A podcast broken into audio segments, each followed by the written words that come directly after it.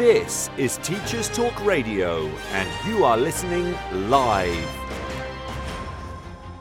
Hello, this is the bit I talk over. This is Alex Wright, and I am doing my first show. This is called Procrastination Station, and it is my attempt to make a show while not getting distracted and not procrastinating. I am now going to wait for the music to get louder. So it all feels really smooth, but I feel like this is already. This is Teachers Talk better. You Radio, and you are listening live. Tune in live at ttradio.org or to join in the conversation, download the Podbean app and search Teachers Talk Radio. Follow the hashtag TTRadio. Tune in, talk it out with Teachers Talk Radio.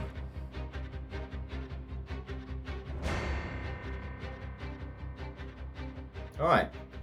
So, this is weird for me because I can hear my own voice back in my headset. Right. So, who am I? Right. And what the hell am I doing on the radio? Right. So, my name's Alex Wright and I'm a lead practitioner. Um, I've been teaching for about nine years. And I am a very disorganized person. I am somebody who thinks really fast and speaks really fast and forgets even basic human things sometimes.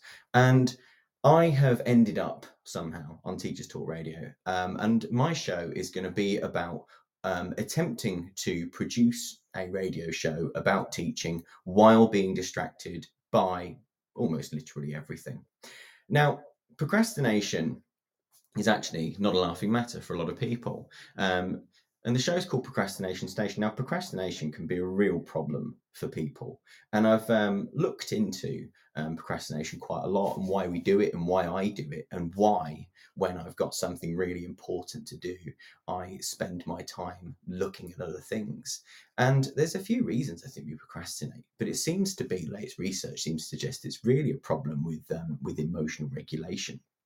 We fear the failure of doing the important things. So we distract ourselves with um, things that seem really, really trivial. It's not a character flaw, but it's one of emotional regulation. Now, for me, I've learned that one of the best things I can do is actually embrace my procrastination. I can embrace, embrace my almost infinite capacity to um, be distracted. Almost happened just then. Something went past my window. Anyway, right now, so I want to um, talk first of all in this show about the things that have been distracting me while um, I've been trying to make the show before actually getting into the point of the show. Now, this um, has been through several iterations in planning as I've been distracted by various things. But it all started from an idea that I wanted to try to rehabilitate or at least try to see in a new light some of the things in education that we have become not very fond of, to say the least, or things that have almost completely fallen out of favour. Now, this escalated, and I ended up looking at corporal punishment in schools. Now, before you start wringing your hands and clutching your pearls and doing other metaphorical things with things about your person, um, I'm not going to advocate that we should start beating children again, not even ironically. But I have ended up going down a rather different path than I thought I would. However, I still might whip out my defense of the terrible um, interactive whiteboard, the smart board at the end if there's time. But what I am going to do is I'm going to start off with um, a section inspired by the inimitable Lou Harrison on um, Twitter. Um, a little while ago, I was try- desperately clawing around Twitter for ideas for this show, and I said, "What should I talk about on my first Teach Talk Radio broadcast?" And Lou Harrison, always hilarious, said, "Herald the return of thunks with a teaching special. What colour is geography? What co- does a maths department taste of?" Now, I don't know if you remember. I mean, if um, if, if you're in the chat right now, you might remember thunks. Um, and please do um, pop into the chat and, and tell me your favourite thunks that you delivered. But thunks were supposed to be these these big um, lateral thinking questions, and they were bizarre. They would ask such things as, you know, if you were a tree, how many branches would you have? And if the sun was made of yogurt, would it smell nice? You know, and things like that. You know, things that seem almost to be lifted from an episode of The Mighty Boosh. Now, but I am going to start off actually with um, an homage to the thunks of yesteryear because thunks have fallen far out of favour. And I am going to discuss briefly my answers to um, um, Lou Harrison's two questions. So, first of all, what colour is geography? Now, I know what you're thinking green or brown because of all the earth, because of all the grass, maybe blue because of the rivers. Maybe it's the colour of whatever map they're colouring in that lesson. If Jack Bauer was in charge of the school's fair, what would it be like? Um, long, presumably it'd be 24 hours, and he'd be running around like an idiot, not going to the toilet and frowning a lot. Um, I haven't seen 24, but whenever I've seen a trailer for it, he's always frowning, isn't he? That that man is not happy. You know, if you think that we don't have job, job satisfaction, that guy seems fed up with life, doesn't he? It's always a terrorist upsetting him. Anyway, right. What colour's geography? See, I reckon geography is a weird blend of pink and green. Geography teachers always strike me as a little bit zany. They always strike me as, you know what we've just, they, it's almost like they've gone, do you know what we're going to study? We're going to study the earth. We are going to study the very fabric of the earth between us. We're going to study the natural world. It takes a certain kind of lunatic to get that excited about sand and to use words like tributary in normal conversations. You know, I've never I've never understood how somebody can wax lyrical about Oxbow Lakes for so long, but geography teachers can, and they can do it with a sort of a weird glaze-eyed enthusiasm, usually reserved only for those on a significant amount of illegal drugs. So, geography, the colour of geography is pink and green, melded together, a little bit like a stick of rock. And that stick of rock is then force fed to children. What does a maths department taste of? Um, regret. I think it's fair to say a maths department tastes of regret. Um, whenever I go into the maths department, I am I am struck by the sense that these people who people's primary language isn't language.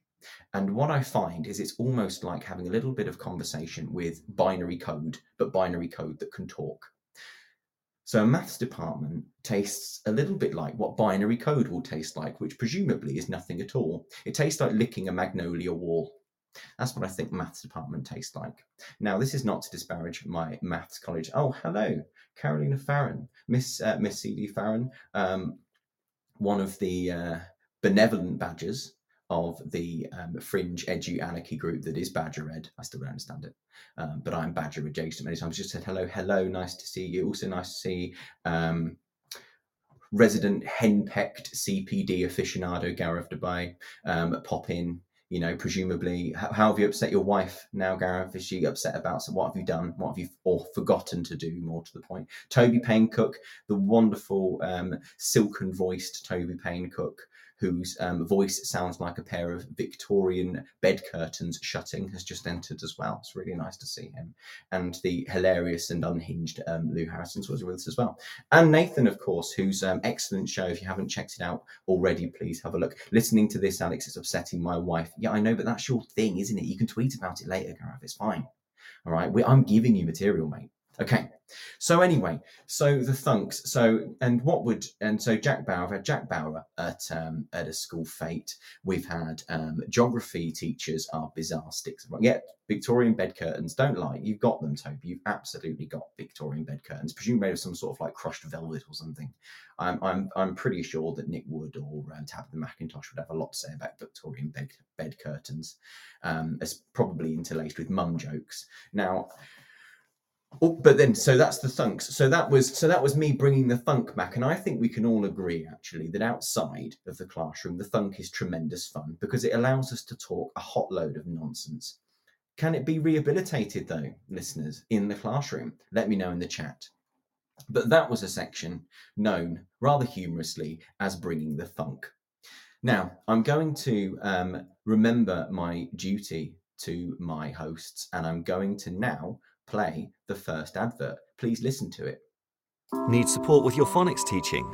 Did you know Oxford University Press now has three DFE validated programs to help you? Read Write Inc. Phonics, Floppy's Phonics, and the brand new Essential Letters and Sounds.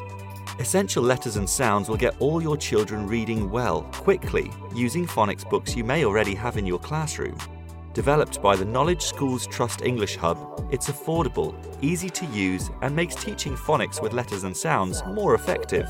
Whatever your school's phonics needs, Oxford has the solution. To find out more and receive support from your expert local educational consultant, visit oxfordprimary.com forward slash phonics. That's phonics.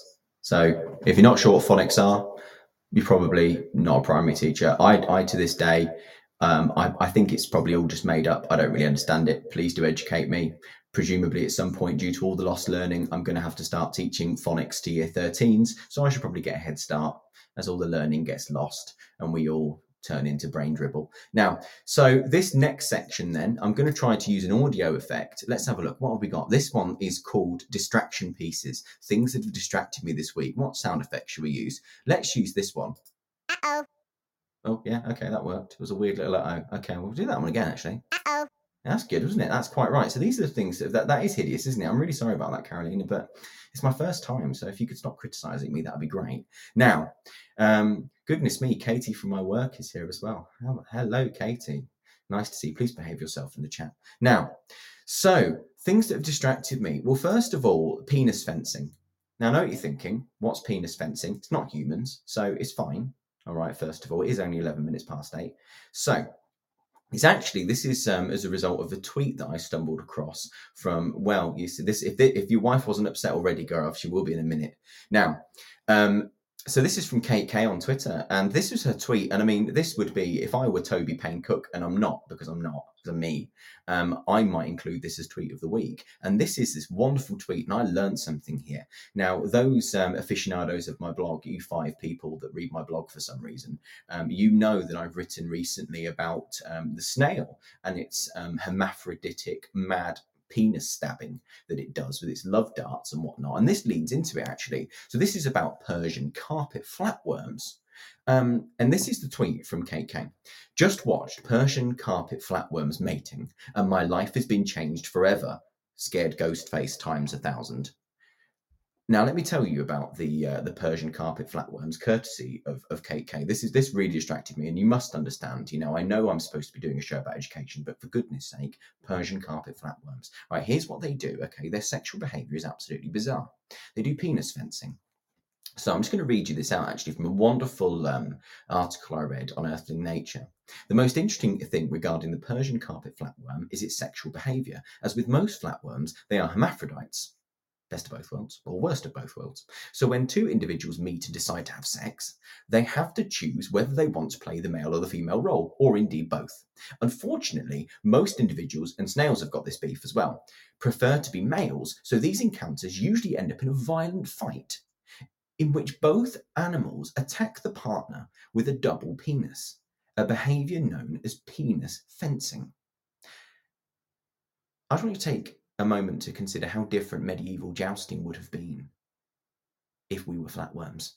And I think we can all agree that alternate history novels need to really get on this. Yeah. And I don't want to take all the credit uh, because A, the credit goes to the flatworms for doing the penis fencing, and B, it goes to KK on Twitter um, for drawing this to, to my attention. So I'm not going to act like I um, I discovered this. Now, there's more to this actually. The penis fencing is but the beginning. At the end, the winner spurts its sperm onto the partner and leaves. Now, the silence there was just to allow you to to to um, get that image into your head. Uh, but typical, well, uh, I'm not going to ask off whom or what, Gaurav, but there we go. Um, the horrible part is yet to come, though. The sperm appears to be able to burn like acid through the receiver's skin tissue in order to reach the inner tissues and thus swim towards the eggs. In some extreme cases, the sperm load may be high enough to tear the receiver into pieces. If that's not a good definition of wild sex, I don't know what is and that was um, from um, the Earthling Nature website. Um, so, and this happens a lot actually with hermaphrodites. There is the conflict um, that happens um, when you are both male and female. Both um, parties want to be the male because it's the more aggressive. It involves lots of stabbing. I mean, with snails, please me read my blog post. Love darts, for goodness sake. They stab each other. And so what we find is that if one gets sperm on the other, the other one will try to get rid of the sperm, and it's just this this fight.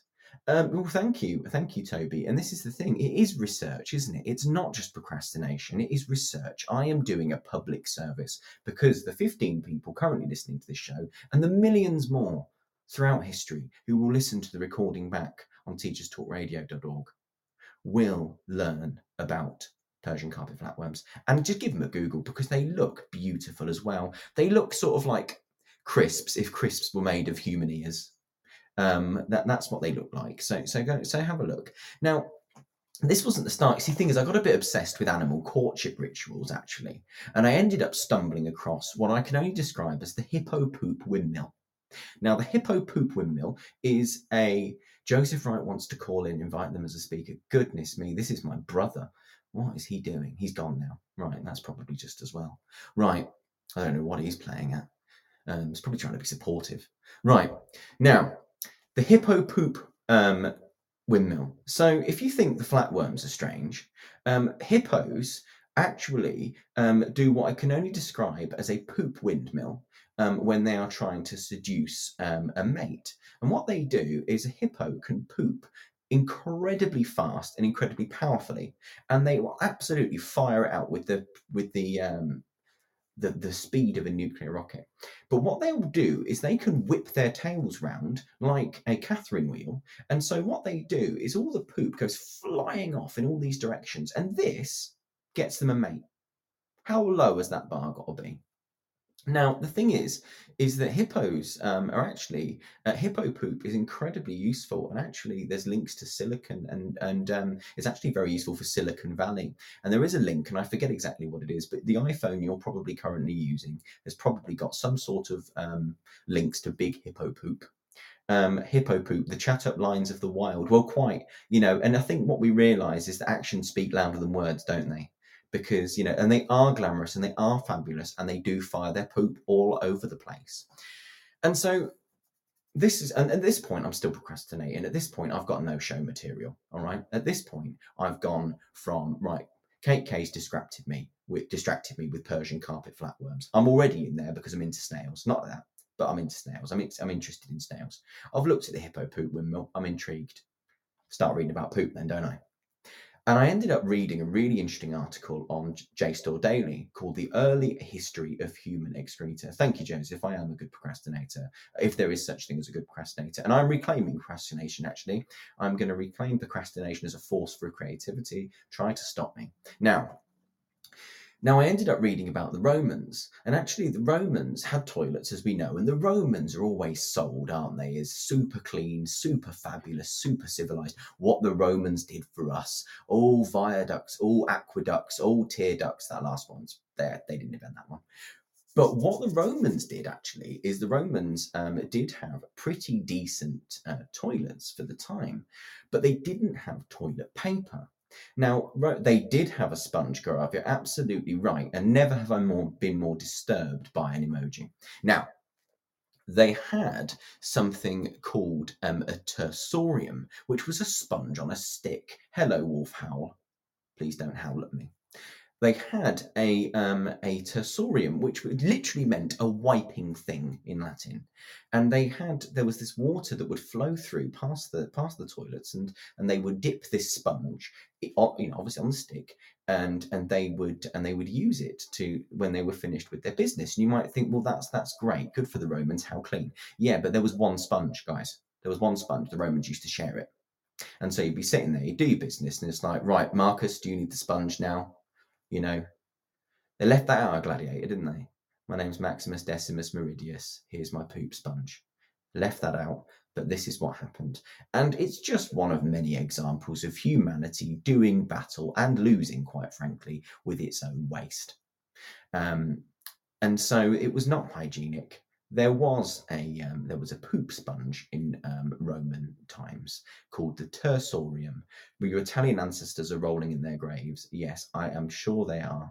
I'm very glad to have been a service yet again. And so, um, yes, a great article about, and there's also um, another JSTOR article called Toilet Hygiene in the Classical Era. I'm going to have to put some of these links on uh, on Twitter later on when I uh, do the follow up to the show. So, so this is me being uh, being distracted, and I was also distracted by a number of things um, that really aren't related to this. I was distracted by some very weird Victorian Christmas cards. This is uh, courtesy of uh, Melanie Maria on on Twitter. Um, there was my favorite one. There was a mouse riding a lobster, and there was also a very dapper man who was also a turnip. Uh, the Victorians were very, very old. Um, I really recommend Googling creepy Victorian Christmas cards. That's an afternoon gone. So, Joe, I start listening. We're talking about poo. Brilliant. I like that you've said we, Joe, rather than than Alex is talking about poo because it makes it makes it seem like a shared sense of responsibility. And Toby says, I agree that procrastination is the precursor or enabler of creativity. If you're a good procrastinator, you'll never suffer from boredom. You know, I must say to you, Toby, I'm I'm never bored. I can say that. Yes, those cards were rather wonderful, weren't they, Caroline? Absolutely. Um, and I also and I realised the point is, is I realised I needed to really get on with the proper show stuff when I ended up reading about a man who was very upset that his mince pies were too small. You might have seen this yesterday. Um, Asda sold him mince pies that purported from their packaging to be much bigger than they were.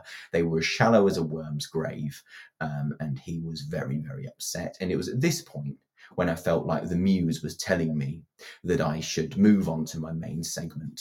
So, the things that distracted me this week are as follows I was distracted by the mating habits of the Persian carpet flatworms. What a name for an animal!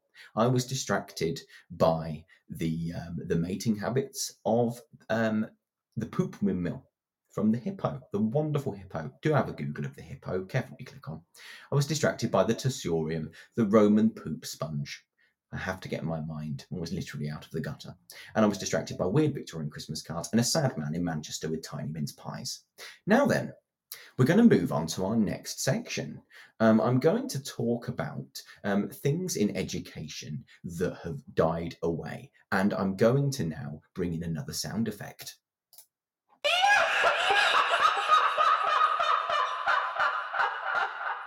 Boo. Okay.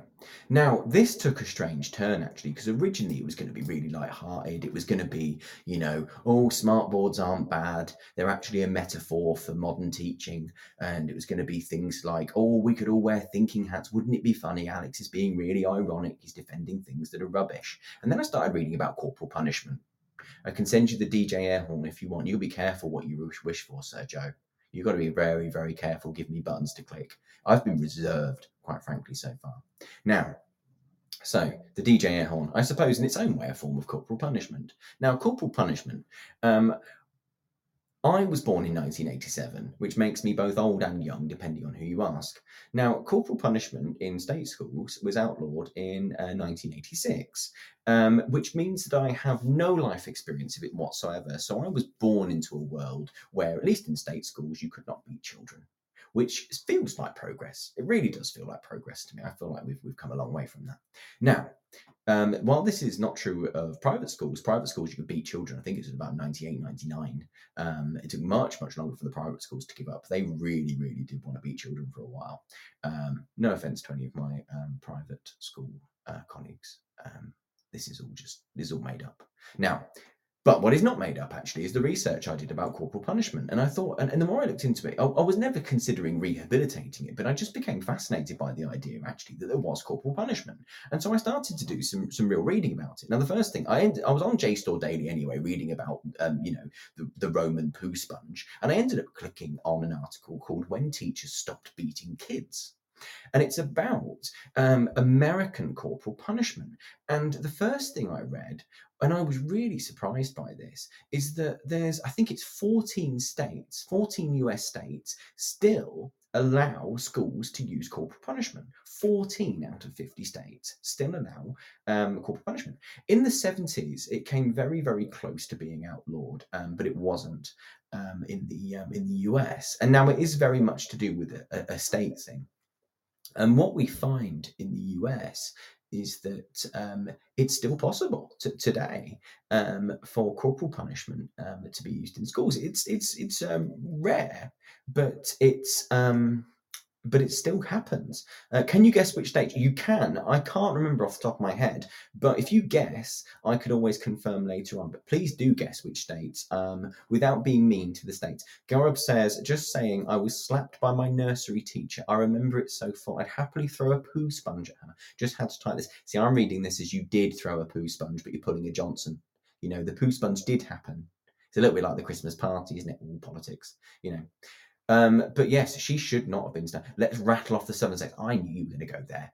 Now, so anyway, I ended up reading a little bit about um, corporal punishment in, in the US.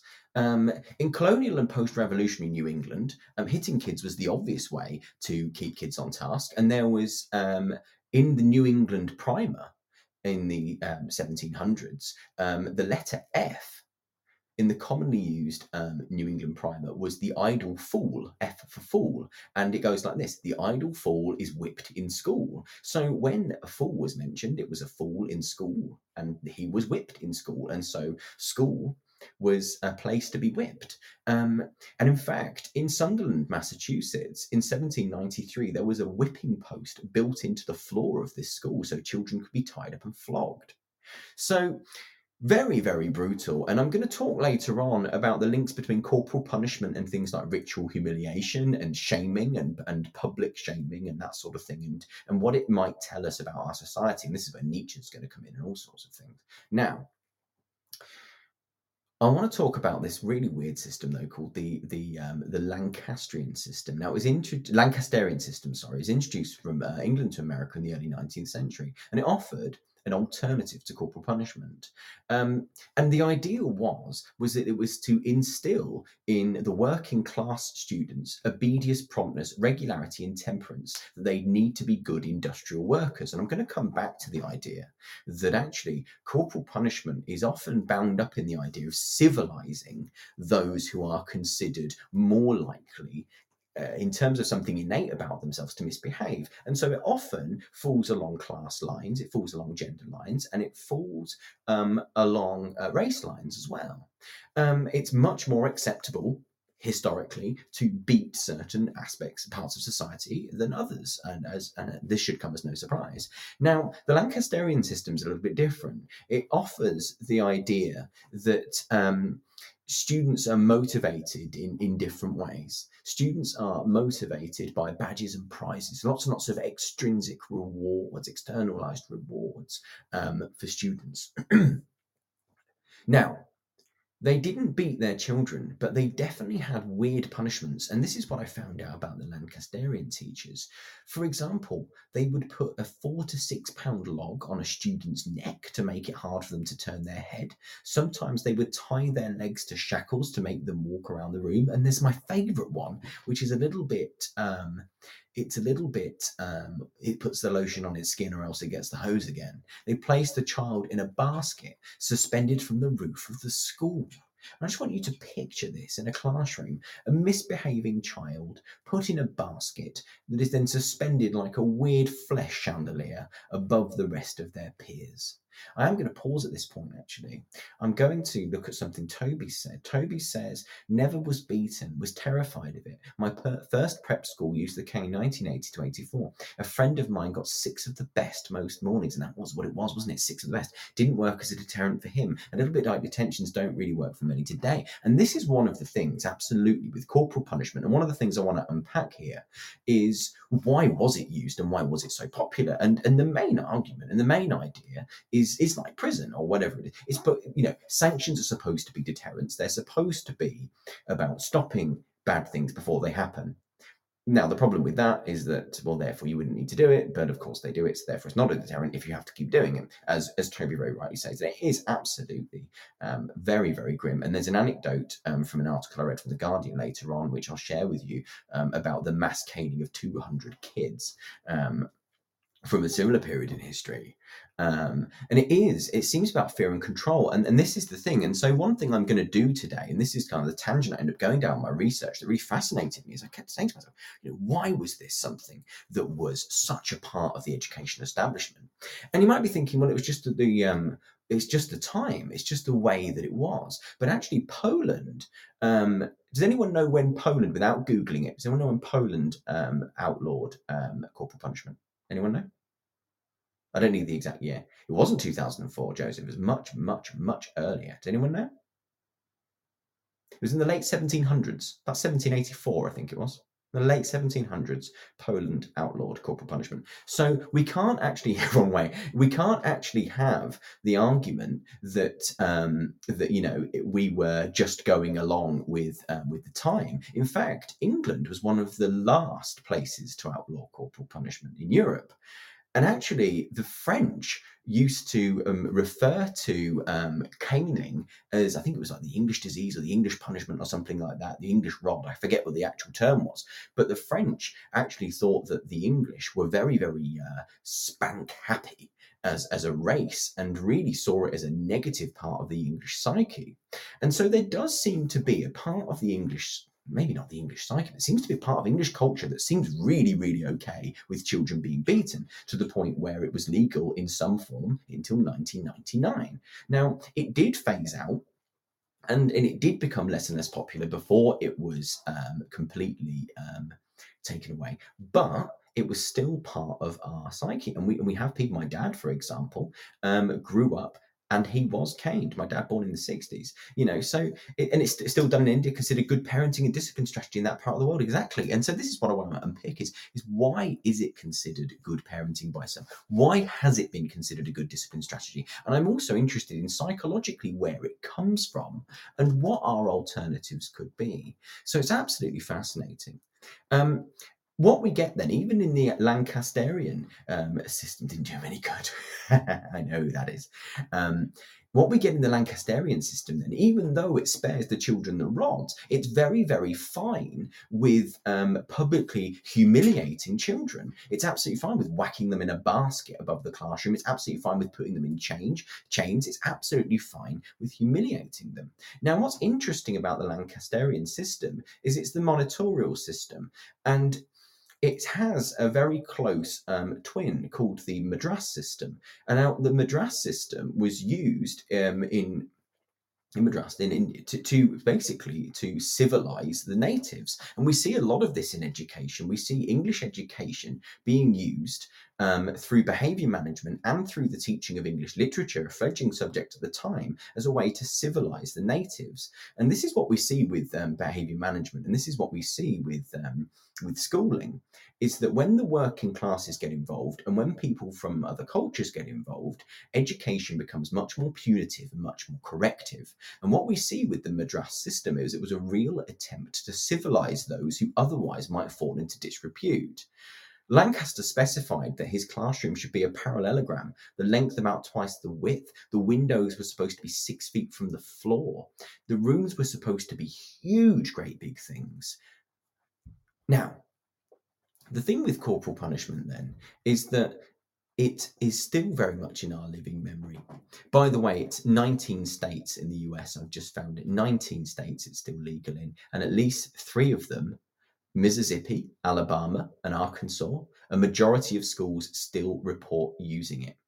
But social mores have led to its de facto abolition in, in some places. And I want you to remember in 1977, the US Supreme Court came within a single vote of declaring corporal punishment unconstitutional. But that did not come to fruition, and paddling school children in Graham County continued for more than 40 years, right? Now, so let's think a bit more then about corporal punishment in um, in the UK. I read a really, really fascinating article um, from well, a journal article from from Andrew Birchall, who talks about the idea of lo- in loco parentis and the role of the teacher as a societal corrective. And it's really fascinating because I think it's, it influences how teachers are seen even today. And I think there's a bit, it's starting to be a move away from a certain type of teacher that seems to be a, uh, a hangover um, from um, bygone eras. Now, um, what we find then is if we go back in time a little bit, um, in 1938, there is the Home Office Departmental Committee on Corporal Punishment. It's otherwise known as um, the Cadogan uh, Committee after its chair. It recommended the abolition of birching, caning for juveniles. Um, but it took so long, it took until 86 for it to actually be oh, nearly uh, 50 years um, for it to actually come to fruition. So when so so 38 um, the Departmental Committee said we should um, abolish caning. and yet it wasn't abolished until 86. So, what was going on in the country in that point, in that time period? Um, what was going on um, that made it so that we must continue um, caning? Well, let's have a look. So, what we get in British society um, is that the school, alongside the home, is a, an environment where an interaction between punisher and child existed. It is the idea that the teacher should be administering um, corrective feedback, corrective justice in the in place of a parent. And Birchall contends that the discourse of teacher as parent was used by educators and their representatives to describe to ascribe positive meanings to the practice of disciplinary force. Now, this echoes Proverbs a little bit. There is the famous um, quotation from Proverbs in the Old Testament, and this goes like this. I'm just trying to find it. I've, I have many, many notes, so just have to bear with me. So in Proverbs, um, withhold not correction from the child, for if thou beatest him with a rod, thou shalt deliver his soul from hell. So, this idea, you know, of sparing the rod, spoiling the child is not, not from Proverbs, but this idea, this quotation is this is from Proverbs. Um, withhold not correction from the child. So you should make sure that you are correcting your child, and by beating him with a rod, you will save him from hell and therefore claim his soul for heaven. So we have this idea, then, first of all, this rather religious idea that it is in the best interest of the child to hit them. And this is something that is um, seems to be a sort of societal um, societal norm. Um, now, what we see is, is Laura King argues that actually it ties into ideas of domestic masculinity and fatherhood. We move from the rather distant um, Victoria paterfamilias, you know, who moves in uh, in the male sphere, almost separate from the domestic sphere of the home, which belongs to the wife and the governess. And we see the father being more and more of a feature in the home post war. The father, though, still has these ideas that he must be a he must be a disciplinarian, and that actually um, the father's job is to bring to that domestic sphere a form of disciplinarian um, masculinity. Now, and we see this a lot in the in in um, newspaper newspapers of the time, and we see it in parenting guides. Um, now, if fathers are you know encouraged societally speaking that uh, to, to issue corrective hitting to their children. If we say that teachers exist in loco parentis in the location in the place of the parent then that therefore extends to the, the teacher and the teacher is therefore given huge powers in this case to mete out justice. And it was considered that a teacher's knowledge of that of um, of teaching, of pedagogy, of, of of behavior management, and of their craft was such that they would be able to professionally judge whether or not such a punishment was um, was um, was uh, word eludes me completely was okay. I want a better word. It eluded me. Now, so the common law defense, if, if um, there was any problem with the teacher um, beating a child, was one of reasonable chastisement. Now, there was caning, but there was also I've read accounts, um, you know, of people saying there were rulers, slippers. Um, you know, some teachers used to give names to um, a ruler that they might hit a kid across the knuckles. My mum was hit across the knuckles numerous times with a ruler. Um, you know, my dad said he was caned on at least three occasions, but he's a very naughty boy. Um, now, so what we get then is this excuse, this in loco parentis gives this license to issue correct, collective uh, corrective feedback.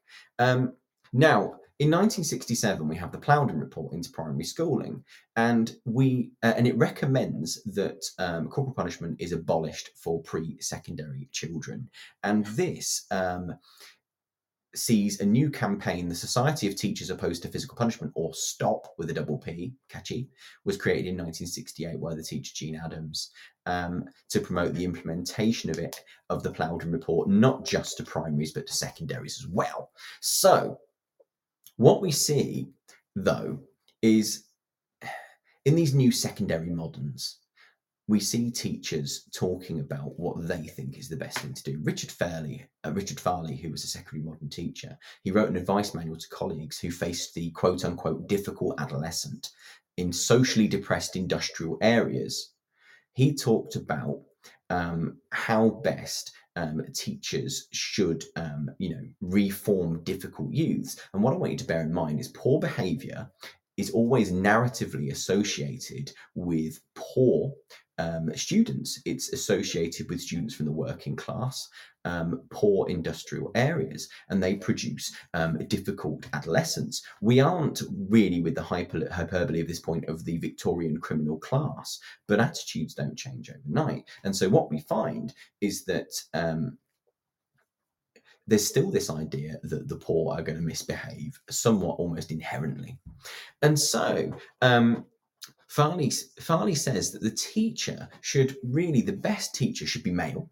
And if he wants to take charge of his difficult male students, and they're always male, is that the teacher should um, have a relationship that is like a, a benevolent, corrected father. And there is absolutely, Gaurav, the idea that the poor need to be controlled. We see this idea again and again and again and again, especially as English teachers. We, we see this throughout when we teach poetry and all that sort of thing. And so it was said that central to both was the importance of relationships and the need to earn respect from pupils by exuding a paternalistic authority. Now, mothers oh no of course Gaurav. Um, now mothers actually in farley's work um, he blamed single working mothers who spoiled their sons with gifts and pocket money and who lack the intuitive male understanding of how to motivate a boy through willpower and respect. That's a direct quote by the way. I'll repeat that. Farley said that um, Single and working mothers spoil their sons with gifts and pocket money and lack the intuitive male understanding of how to motivate a boy through willpower and respect. So we have the idea then that in order to control the errant working class boy, a teacher, a male teacher, must take male control. It's very, very patriarchal. So and what's interesting is that the National um, Union of Teachers, while um, arguing that there was potential harm, did at one point um, support um, did support um, um, corporal punishment, and actually it remained in their documentation until until the sixties. So the role of the teacher was this this dual role. It was almost paradoxical and the heart of the teacher's status was to be a well trained yet caring professional. It was supposed to be a, a force of nature, a force of nature, a force of fear, but also a nurturer, which is really, really difficult. And if you think about how harmful that can be, you know, I'm only hurting you because I love you. And if you think about, you know, that sentence and how creepy and awful that naturally sounds, um, this is a real issue. But it was supported by the National um, National Association of Mental Health, for example, and it talked about the relationship between the teacher and children being the most important factor in the maintenance of discipline, and that, according to the National um, Association of Mental Health, included beating children. And so it was seen as a regrettable necessity in a caring pedagogical relationship. It was cast as a loving and child centered act. And this was the language that was used. And this may partly go on to explaining why exactly um, corporal punishment lasted so long. Um, Birchall argues that it's because. Um, that it's because it was framed in the language of being loving and child centered. Now, the thing is, my reading about corporal punishment um, doesn't seem to support this, and I've already seen it. Toby, thank you so much for um, for sharing. Right, we've got a caller, and I'm just going to see what happens actually here. Nope, they've gone again. If anyone does want to call in, by the way, and if anyone wants to chat about corporal punishment, their own experiences, their own opinions, please do call in. Um, we'll have a chat for a few minutes. Um, I've got plenty of other things I want to talk about, but please do call in. I don't have a, a scheduled guest because I'm an egotist, but please do call in. Um, please do uh, please do give us a shout. So Anyway, I'm gonna keep rattling on. If, if anyone call, wants to call in, please do. Please let me know in the chat as well if you're thinking about calling in. More than happy to to chat to people. More than happy. So please do pop in if you'd like to. So, but there's I want to share with you this um, anecdote from the Guardian. Um, and the writer of this, I forget who wrote it, but um, this was um, a person's experience of um, corporal punishment. Uh, there were more, un- so here we go. Teachers were free to use whatever punishment they saw fit, and as students, it was commonplace to have pieces of chalk or wooden board rubbers thrown at us. There were more unusual punishments too. A boy made to stand at the front of the class with his arm, arms out wide as the teacher placed heavy books on each hand, or a technical drawing ruler with the word ouch written backwards in chalk, so you were marked for the day. Hmm. It's all a bit branding, isn't it? It's all a bit scarlet letter. Teachers chose their slippers carefully. The gym shoe was a favourite, and they often gave them names. And there's a particular anecdote which is absolutely terrifying. Um, headmaster calls an emergency assembly after there's a really big fight involving quite a few students, and he tells the students that if anyone comes forward, um, they won't be punished. And eventually, loads of students, 200 students, come forward eventually thinking, "Oh, we've we've got immunity." He caned every single one of them. And this person said they sat down and they were absolutely terrified that they would be found out as having been part of this incident as well.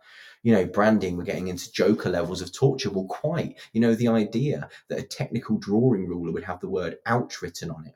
So it would brand the kid for the day, you know, with, with a word that represents how they were feeling inside. It's very, very difficult to defend this. And it really is baffling how it lasted so long. But it, but it must say something about the people who were administering it and the environment that they were administering it in. So, any opinions people have got as to why they think it stuck around for so long, I'd really, really love to hear whether it's you calling in or whether it's you texting in. Okay, so England's very hit thirsty.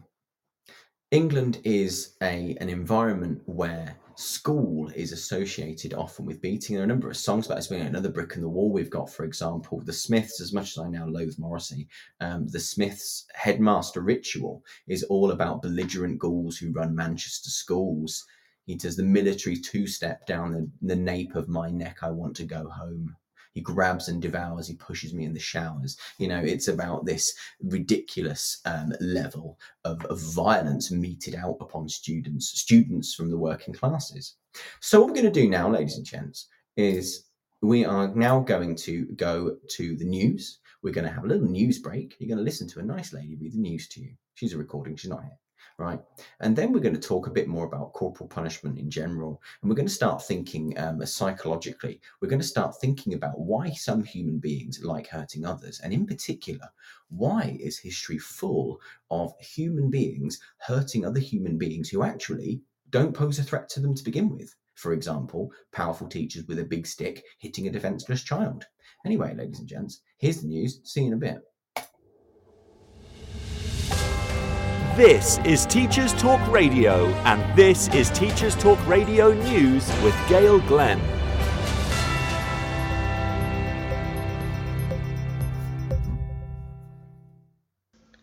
Ofsted have highlighted the worrying fact that lockdown has resulted in significantly lower levels of social care referrals. According to Robert Halfon, chairman of the Commons Education Committee, 100,000 ghost children failed to return to school following last year's closures and were at risk of abuse. The Ofsted report states that nearly all children have fallen behind in their education due to COVID 19 and emphasises the importance of attendance for the education and welfare of pupils. Chief Inspector Amanda Spielman called for a proper register of children who aren't attending school. She said there's a whole range of reasons why people are in that category and I don't believe that we really know who those children are, where they're being educated, and who's taking responsibility for it. What's worrying is that we simply don't have a handle. We don't really know who's in that list of children who are particularly vulnerable to abuse and neglect.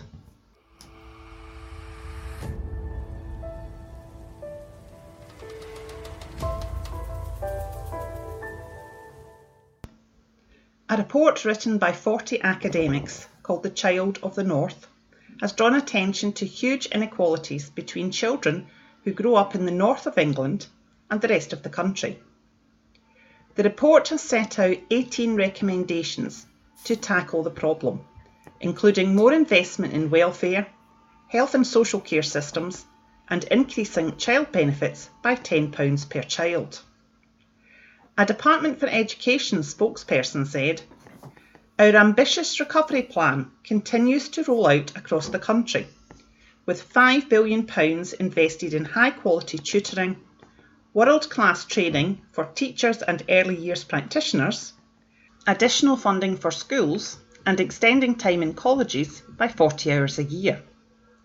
We are supporting the most disadvantaged, vulnerable, or those with the least time left in education, wherever they live to make up for learning lost during the pandemic. This has been your latest Teachers Talk Radio News with Gail Glenn.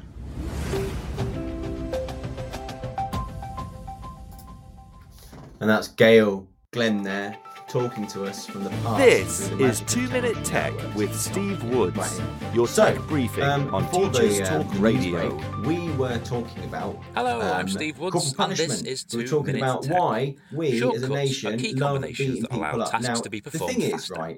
You may be familiar with not- Control I C for would say, copy and, and and V for paste. throw this out Here's there, one that you may just change your life. Chat. You can, Did you can know call there's a shortcut for like, bookmarking right, a web page? like.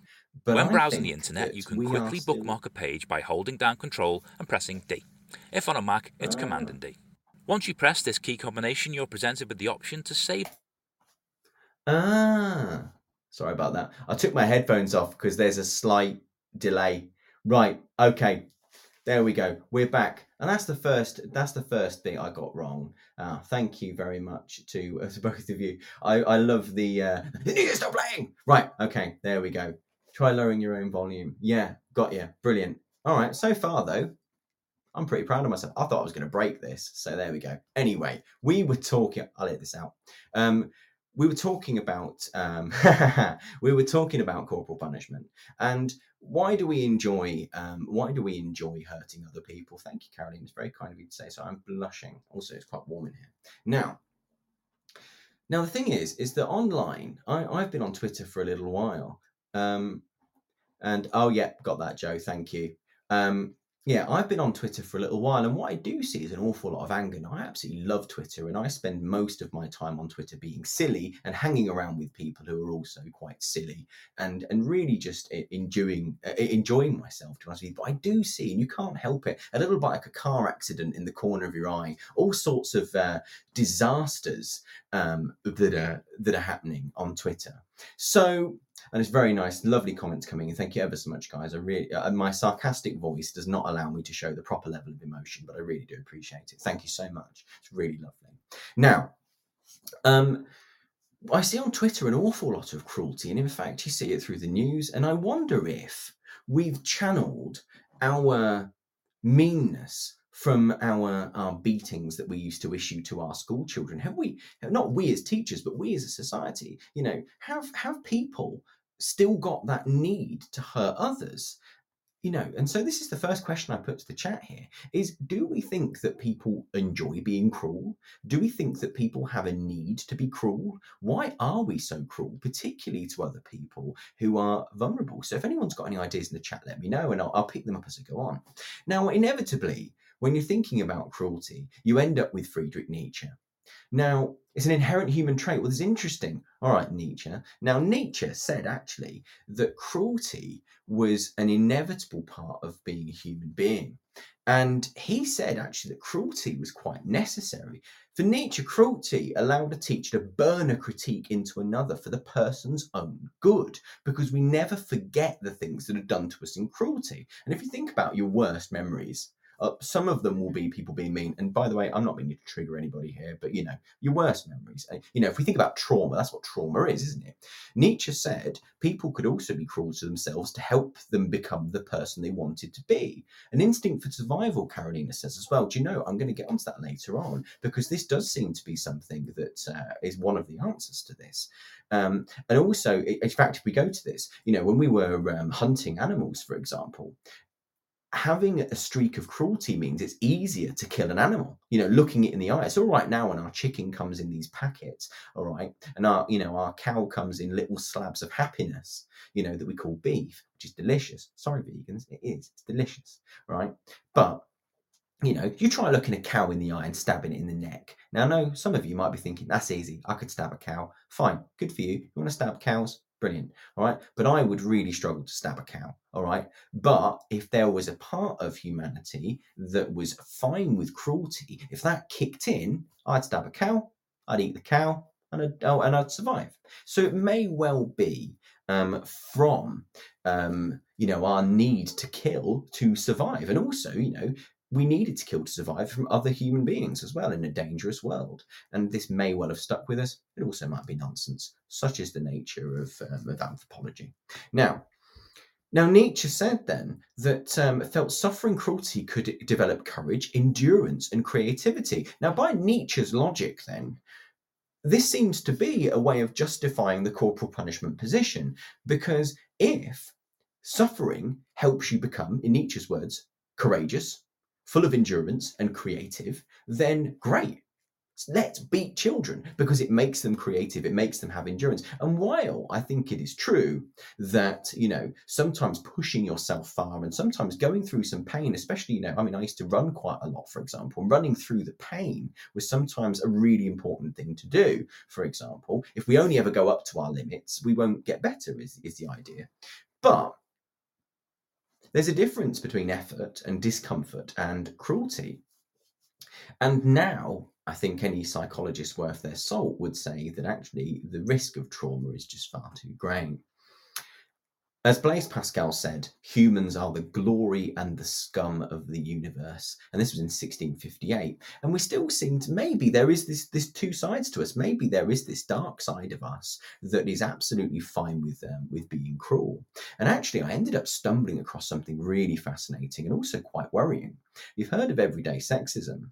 But everyday sadism is something I've read quite a lot about recently. Now, a sadist, if we think about, you know, the original etymology coming from the Marquis de Sade, a sadist is someone who takes real pleasure. You're right, Joe, with guitar, and I play guitar as well. And absolutely, the, the amount of times students have said to me, "Sir, I don't play guitar anymore because it hurts my fingers." It's like you got to go through the pain, to build those calluses. And so we need, we we do need some pain, and actually, human beings need to learn to um, to go through the pain. You know, our instinct goes, "No, no, no, I, have got I've got to stop." Pain pain is that alarm that tells us to stop. Actually, burning through it, there is a there is a a case for that for burning through the pain you know burning through the um burning through the barriers. I think it's quite important. It's how we grow. Now, everyday sadists get pleasure from hurting others or watching their suffering, but it's in a much more low key sort of way. And apparently, 6% of undergraduate students admit, eh, students admit getting pleasure from hurting others. They enjoy gory films, they find fights exciting, and they find torture interesting. Now, the thing is, I enjoy gory films, right? I don't really find fights exciting, but I suppose everybody finds them a little bit exciting. You know, if someone's having a pop at someone else in the street, you have a look you know, find torture interesting. Well, not to do it, but I've read a lot about it because I find, and you know, my partner, who I love very, very dearly, spends most of her spare time reading about and reading and listening to horrific murder podcasts. So I don't think she's an everyday sadist. I hope she isn't. She seems really lovely. Now, we get we start getting into the realm as well of psychopathy and sadism and psychopathy are associated with narcissism and machiavellianism and when we take those traits together they're known as the dark factor of personality or the d factor for short which is less sexy than it sounds. Don't search for d factor. Now don't type I want the dick. I find fighting action scenes in fiction exciting. Yeah, I find them exciting on, on TV. Do you know what I mean? You know, I, it, it, that's the thing. Is so it's not just a case. It, there's got to be a special version of this. These everyday these everyday sadists, people that will almost go out of their way to seek out enjoyment from the pain of others. Um, now, What's interesting about this, and this is from an article called uh, Why Some People Are Cruel to Others, really, really interesting article. And it says it is a sweet sentiment to think that if we see someone as human, then we won't hurt them.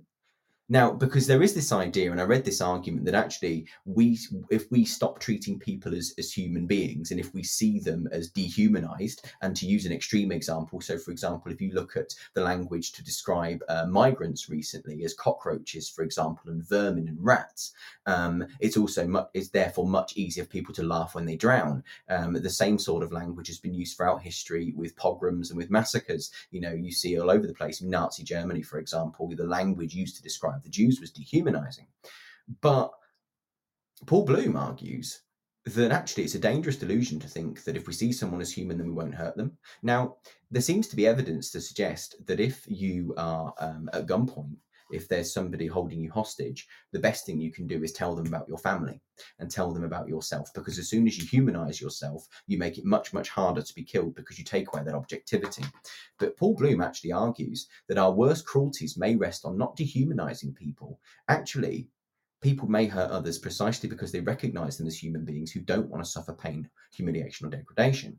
And actually, Paul Bloom argues in the case against empathy that the problem is with empathy, which we hold up as being like the best human emotion, you know, the idea that we should put ourselves in someone else's shoes.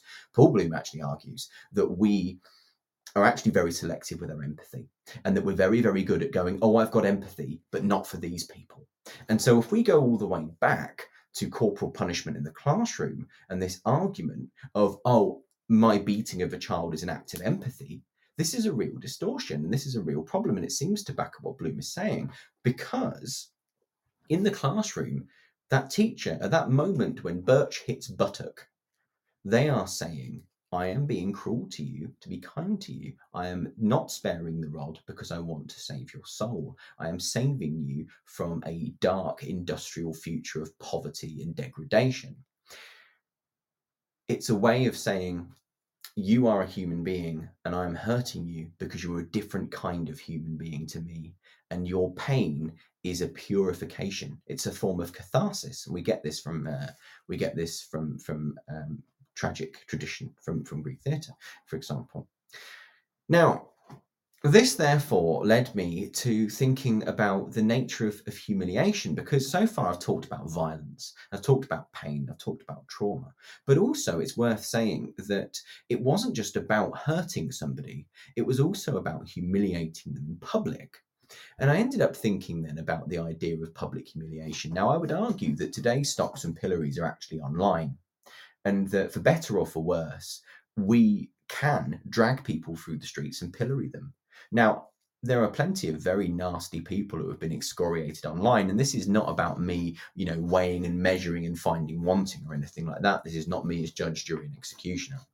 But what I am saying is that as human beings, we do tend to get very mob happy when we see um, that there's somebody up for grabs and we often do seem to really rave for a for a body in the street. Now, if you disagree with me, of course, please do weigh in. Um, if you've got examples, for example, of um, of people who have been excoriated on social media and you think they've deserved it, or you think it's been a form for good, if you think it's never a good thing, please do weigh in with your opinions, people.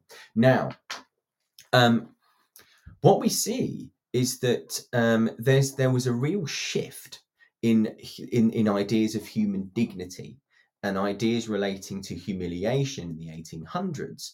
And basically, what happens is that, yes, so you've been publicly shamed by Jon Ronson's really, really interesting book.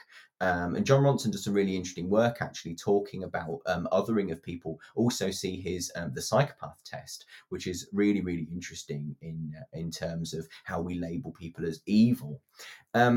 Now, what we see in the 1800s is a gradual social change, you know, through social contract theory and all the rest of it, as being as a new type of honor that followed the invention of citizens.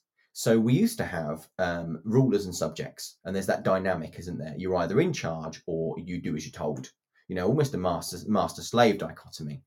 But what we actually start to see is the idea of citizens we start to see people with individual rights that, at least in part, self govern. We see democracy. We see citizens who carry political rights and therefore possess civic honor. Now, social honor has been stratified according to uh, status and rank, but it then pertained to each and every citizen. And if it pertained to each and every citizen, then it meant that it was very difficult to humiliate in public somebody who was considered an equal, and it be- and it therefore became very difficult to exert power over one's fellow citizens because you were supposed to be equal. So, this is a really crucial and semantic political shift that takes place in Europe. Increasingly, publicly administered shame sanctions were criticised by legal scholars and other um, other intellectuals. Um, you know, European governments abolished the pillory, public flogging, and branding in the 30s and 40, the 1830s and the 1840s, and they're now considered extremely barbaric. But like I say, the, the, we could find an analog in actually the way that we've moved our, uh, our punishments um, online. What we can see, according to research into everyday sadism, though, is that we still, to quite a common degree, take pleasure in the pain of others. Now, it seems really puzzling because aren't we supposed to be all empathetic? Aren't we supposed to, or isn't empathy supposed to be the fuel that causes our society to run? You know, we see kindness all the time, you know, random acts of kindness. But actually, we have been enjoying each other's pain and suffering for thousands and thousands of years. And it suggests that sadism might play an important social function. Now, just like empathy, and let's think about this this way. If you saw someone punching a stranger in the street, you might think poorly of them. But if you found out that stranger had slept with the assailant's partner, or had kicked a kit, kit, kitten, or was, you know, someone terrible like a Kardashian, you might, or a geography teacher, sorry, Mark Enser, you might think differently about that situation. You might even be pleased with the person who threw the punch. You might be good for him. You know, what if the person getting punched is Hitler? You'd be like, yeah, suck it, Hitler. You've been punched in the face, Hitler. You're the worst, Hitler. So I've just turned to Robert Webb. Um, now, so so what we find actually is that um, we're, we're fine with people being punished, with people being hurt, even with people being killed, if they are sufficiently horrible. Yeah. Elgar. Why have you got to find at my worst? Elgar. Anyway, um, so it's a long time since I've seen Peep Show, Joe. Um, but there we go. He always finds us. Now, what we actually find is that when we make moral judgments, we actually do so really subtly and selectively. So we like to think that we weigh everybody by the same measures, but actually we don't. We recognize that antisocial acts can seem really appropriate in the right circumstances. We know that the enemy of our enemy can be our friend. And actually, we make these micro judgments, these social appraisals all the time. What's really fascinating is that this stu- there's actually been studies done looking at infants and there's a really fascinating study about moose, which always feels wrong as, as a as a plural and a singular, but there we go. Now, and it comes from a wonderful article called um, "Infants Prefer a Nasty Moose If It Punishes an Unhelpful Elephant." Now, so there's a study done that sees that infants actually prefer um, prefer things that um, punish things that do wrong. Let me explain this properly. Okay, so there was uh, Karen Wynn worked with 64 babies. She showed them a video of a duck hand puppet as it tried to get out a rattle inside a box, and the protagonist was aided by a helpful elephant puppet that lifted the lid, but hindered by an antisocial elephant that jumped on the lid and slammed it shut. Next, the babies saw two elephants playing with a ball and dropping it. Two moose puppets entered the fray, one the giver and one the taker, who would steal it away. And the babies were then given a choice between the two moose. So basically, there was a helpful moose puppet and an unhelpful moose puppet. And the what we actually found was that the babies gravitated towards the nasty moose if they saw the nasty moose punishing the unhelpful element for elephant from earlier. So this is a bit complicated, but basically, if there was an elephant earlier on that was unhelpful, even if the moose that punished it was nasty, right, and they saw it being demonstratively nasty, they were able to overlook that nastiness in the name of social justice. And this is babies, right, it's toddlers, all right. In those in their early months, babies learn to judge an action not simply on whether it helps or harms a person, but also whether or that person deserves it. This is what this is what suggested that actually they prefer characters who help out good puppets and who punish bad ones. They learn that context matters. They are able to overlook bad things if they can see good things, if they can see other bad things being punished which is really interesting. Now, you could just say the babies were matching bad for bad. They saw the, the elephant behaving negatively, so they picked the moose that acted negatively to the elephant. But there was a second experiment done to disprove it. This time it was the duck that played with the ball and relied on the help of the two moose. even if the uh, duck had been wronged by an elephant, the baby still preferred the given moose. So, um, and toddlers and babies um, both seem to display um, the same preference. Children don't merely put positive and negative values on agents on their basis of their experience and prefer the goody. Um, instead, they can tell the difference between appropriate reward and punishment according to the context. To me, this says that toddlers already have more or less adult moral reasoning. This is the person who did the experiment. Isn't this amazing? I don't know in what way adults would react in, in the same situation in a more sophisticated way. So, are we, therefore, just like babies? Are we really that infantile in our brains? Does that part of our brain grow? Are we truly, can we really accept this idea that we are happy to overlook evil if we see evil that we want to see being punished, being punished? Is that what we want? Do we want to see being punished? Do we actually secretly enjoy it? Are we the worst? You know, are we actually everyday sadists? Or is Mr. Right talking an absolute load of hooey? But one thing is clear is that the ideas surrounding um, corporal punishment, though corporal punishment has been, has been abolished, haven't died out. In the US, um, some judges um, award some very creative um, punishments to um, to um, people who have um, broken the law. for example, there was a guy who did a hit and run and he was made to carry a sign around saying, um, I took a life around a courthouse for a month. Like this sign saying, I took, I did a hit and run and I took a life. And he was made to carry it around this courthouse for a month. This is, is stocks and pillory sort of thing, and this happened a few years ago, you know. And there have been a number of occasions, uh, and there was one, and he was also made to um, clean up the um, accident site as well, like for a month. He had to go and clean and visibly be seen to clean the accident site. You see it in the US as well with people doing community service, um, you know, and even in uh, in my school, for example, we um, you know we have students um, be punished by doing uh, community service, going out with litter pickets and stuff. And I'm not suggesting that's wrong for example. But I am saying that we are okay with the idea of punishing people publicly. And we are and we are okay with the idea of um, of people being uncomfortable. We are comfortable with the idea of social justice, perhaps. Now, what this ends up showing us about ourselves, and how this might influence us as teachers, and how this might influence in our behaviour as human beings, remains to be seen. Who knows? It's not for me to say. I'm not a moral arbiter. I barely know what's going on half the time. Here's what's going to happen now. It's 11 minutes past nine. I can see that people are still there, and it's absolutely lovely that you're still there. Bless your hearts. I am now going to play the advert again in case you missed it before. Here is the advert now. Need support with your phonics teaching? Did you know Oxford University Press now has three DFE validated programs to help you? Read Write Inc Phonics, Floppy's Phonics, and the brand new Essential Letters and Sounds. Essential Letters and Sounds will get all your children reading well, quickly, using phonics books you may already have in your classroom. Developed by the Knowledge Schools Trust English Hub, it's affordable, easy to use, and makes teaching phonics with letters and sounds more effective. Whatever your school's phonics needs, Oxford has the solution. To find out more and receive support from your expert local educational consultant, visit oxfordprimary.com forward slash phonics.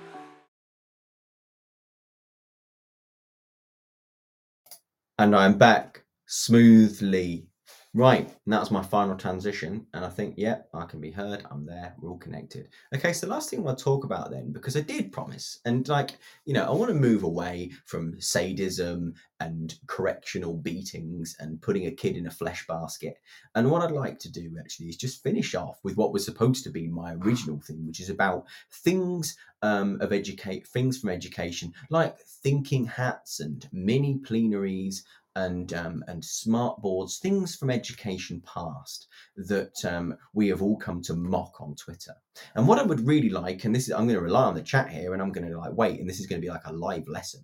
I want you to tell me in the chat um, what your opinions are do you think there are any things that you know have fallen out of educational favour that we should give a second chance? So, for example, de Bono's thinking hats? Sure, we're not going to wear hats, but do we think that they might help with critical thinking skills? Does anyone want to defend the much maligned smartboard, for example? Does anybody want to um, does anybody want to defend PowerPoint? I know PowerPoint is still very much de rigueur in schools, but does anybody want to, it's it's starting to gradually fall out of favour. Does anyone want to defend PowerPoint, for example? So what have you got for me in the chat? And also I do still have time. If someone wants to call in and talk about things that they think should be given a second chance in education, not corporal punishment. I mean, if you want to argue it, fine, but everyone will hate you.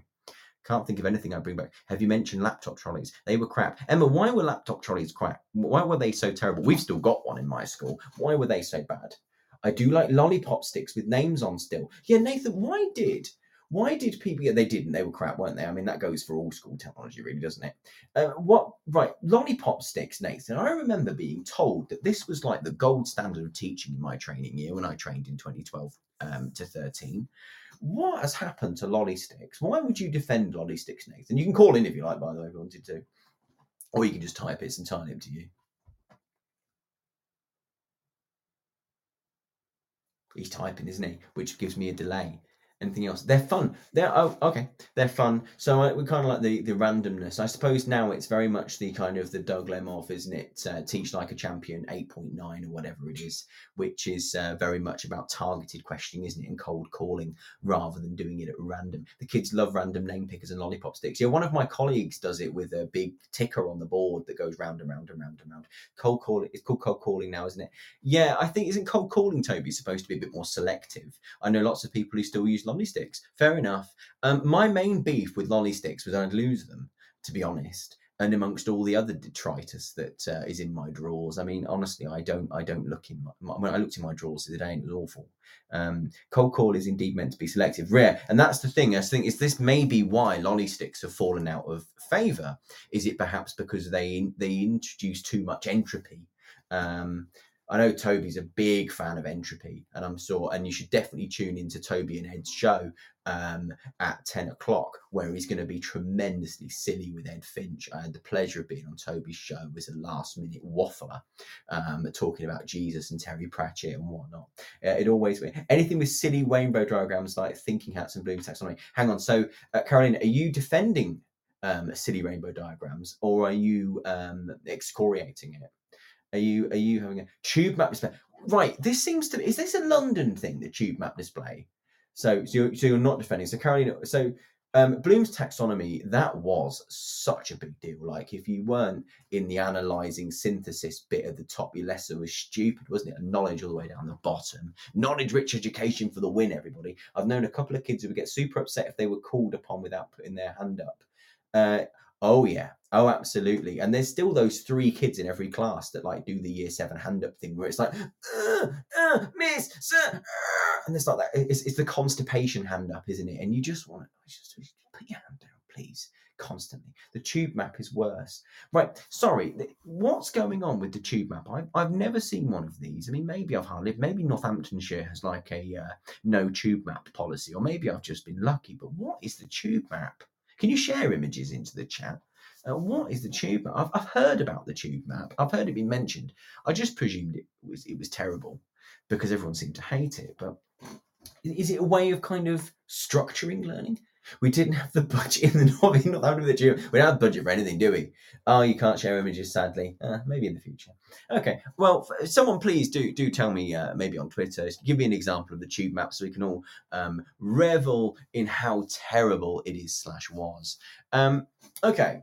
Anything else? A better writing on the circle line. Do you know it's been so London? I don't know any any any teachers from London in here at the moment because London terrifies me as, as a place. Like I, I've enjoyed going to London before, but it really I don't know how anyone would live there. I don't know anyone would live in London. It just strikes me as, as so fast paced. I think my eyes would bleed.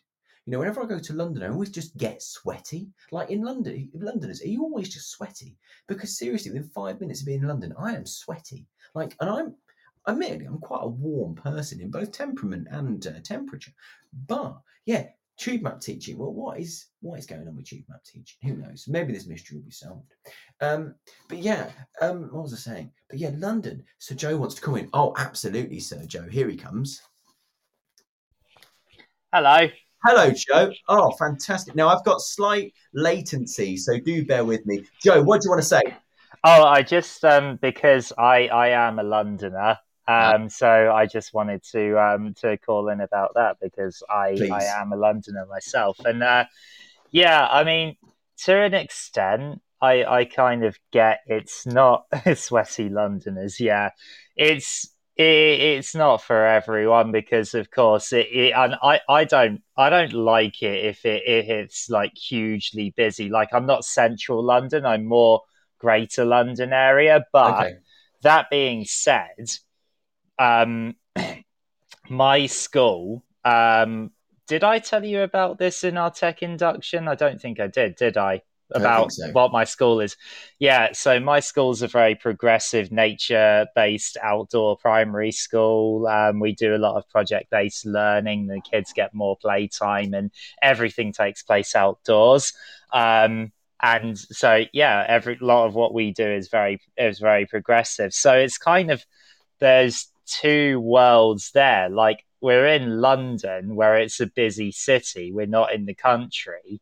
However, the school we're at is kind of we're on three acres of national trust land Mm. so you kind of get both worlds there Oh, that's really interesting. And I suppose when I think of London, and I suppose maybe if non-Londoners think of London, it is in that stereotypical central London sort of way, if you know what I mean. Like, because you see Yeah. the main bits, don't you?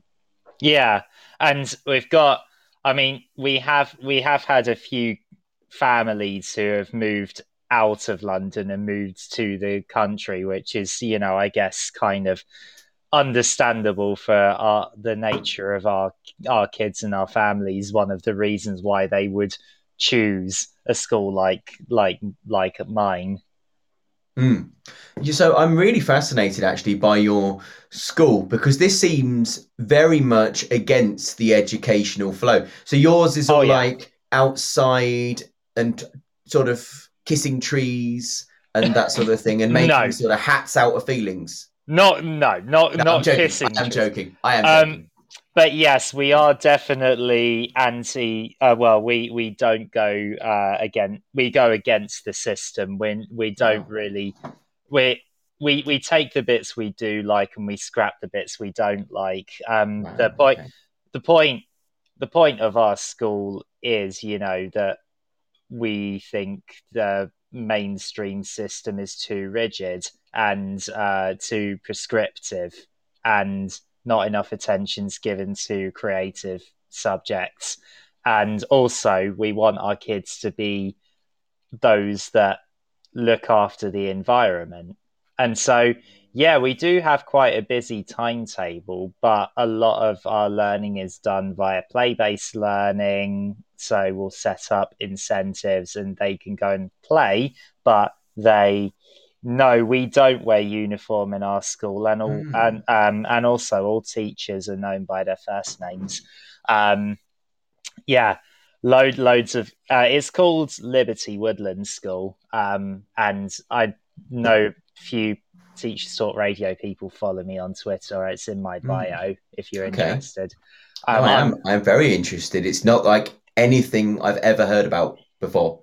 Oh yeah, I, I I'm their music teacher and Mm. also computing lead. So um, I go I go around to all the classes and I do I do some music with them.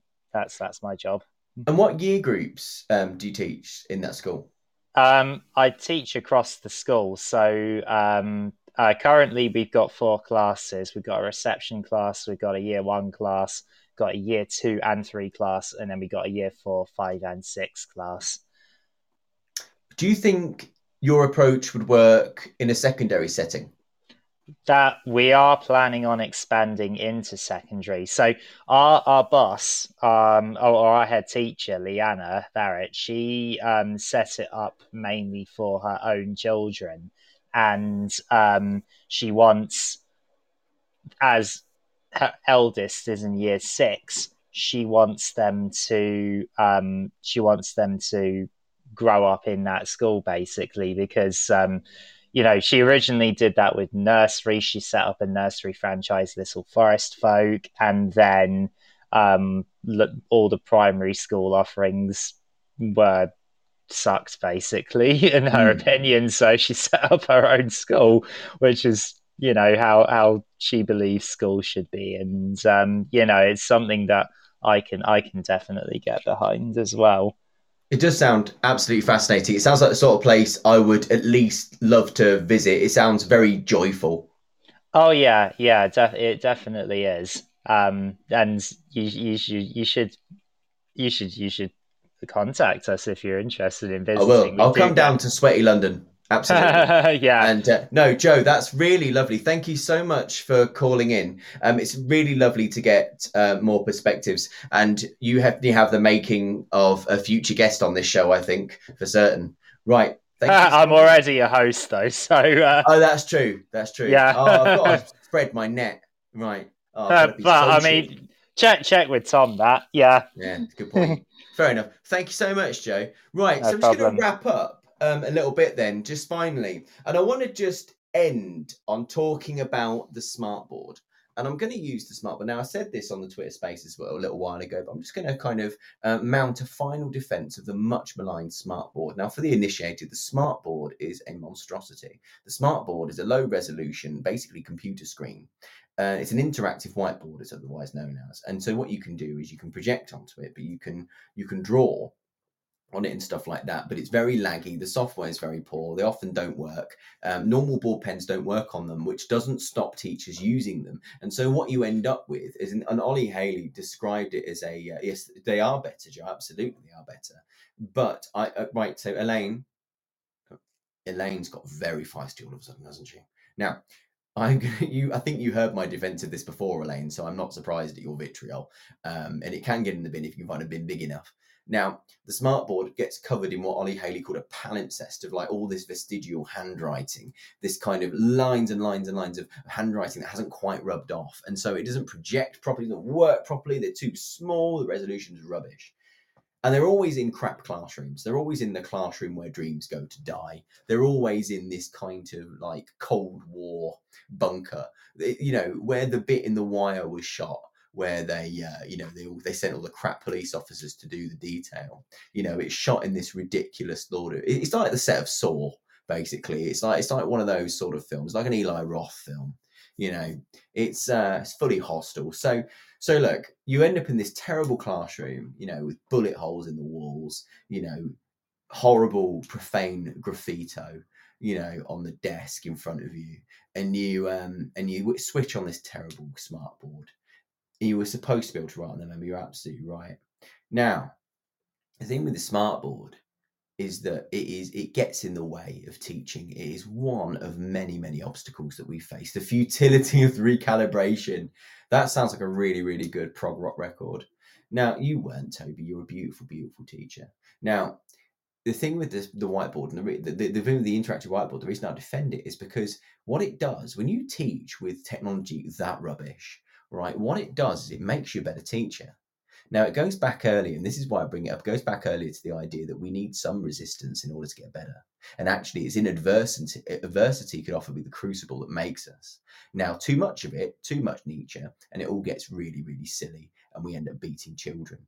But just a little bit of pressure, just a little bit of, of hardship, a little bit of resistance, a little bit of becoming accustomed to pain, I think can make us better. And I think the interactive whiteboard does that.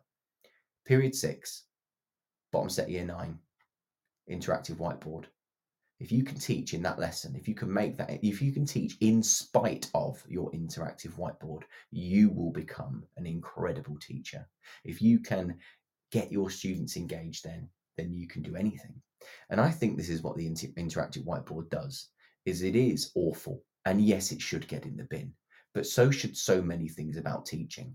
And what we can do as teachers, if I may offer a, a, a maybe a misbegotten uh, message of hope to round out the show, is that I think that sometimes the difficulties could be the making of us. The obstacle is the way. As Marcus Aurelius would say, you know, if we're going to be stoic about it, you know, we should remember that um, we can turn our obstacles into our greatest triumphs. The obstacle is the way. We can jump right over it and we can learn from it. Guys, thank you so much. It is balmy, absolutely, but you know, I presume you've been here for the whole show. Right. Thank you all so much for listening. Uh, please do share the show on uh, Twitter. I'm uh, back at Gladiator and Poo Sponges. I am on Twitter at Curtain Sleep because Macbeth.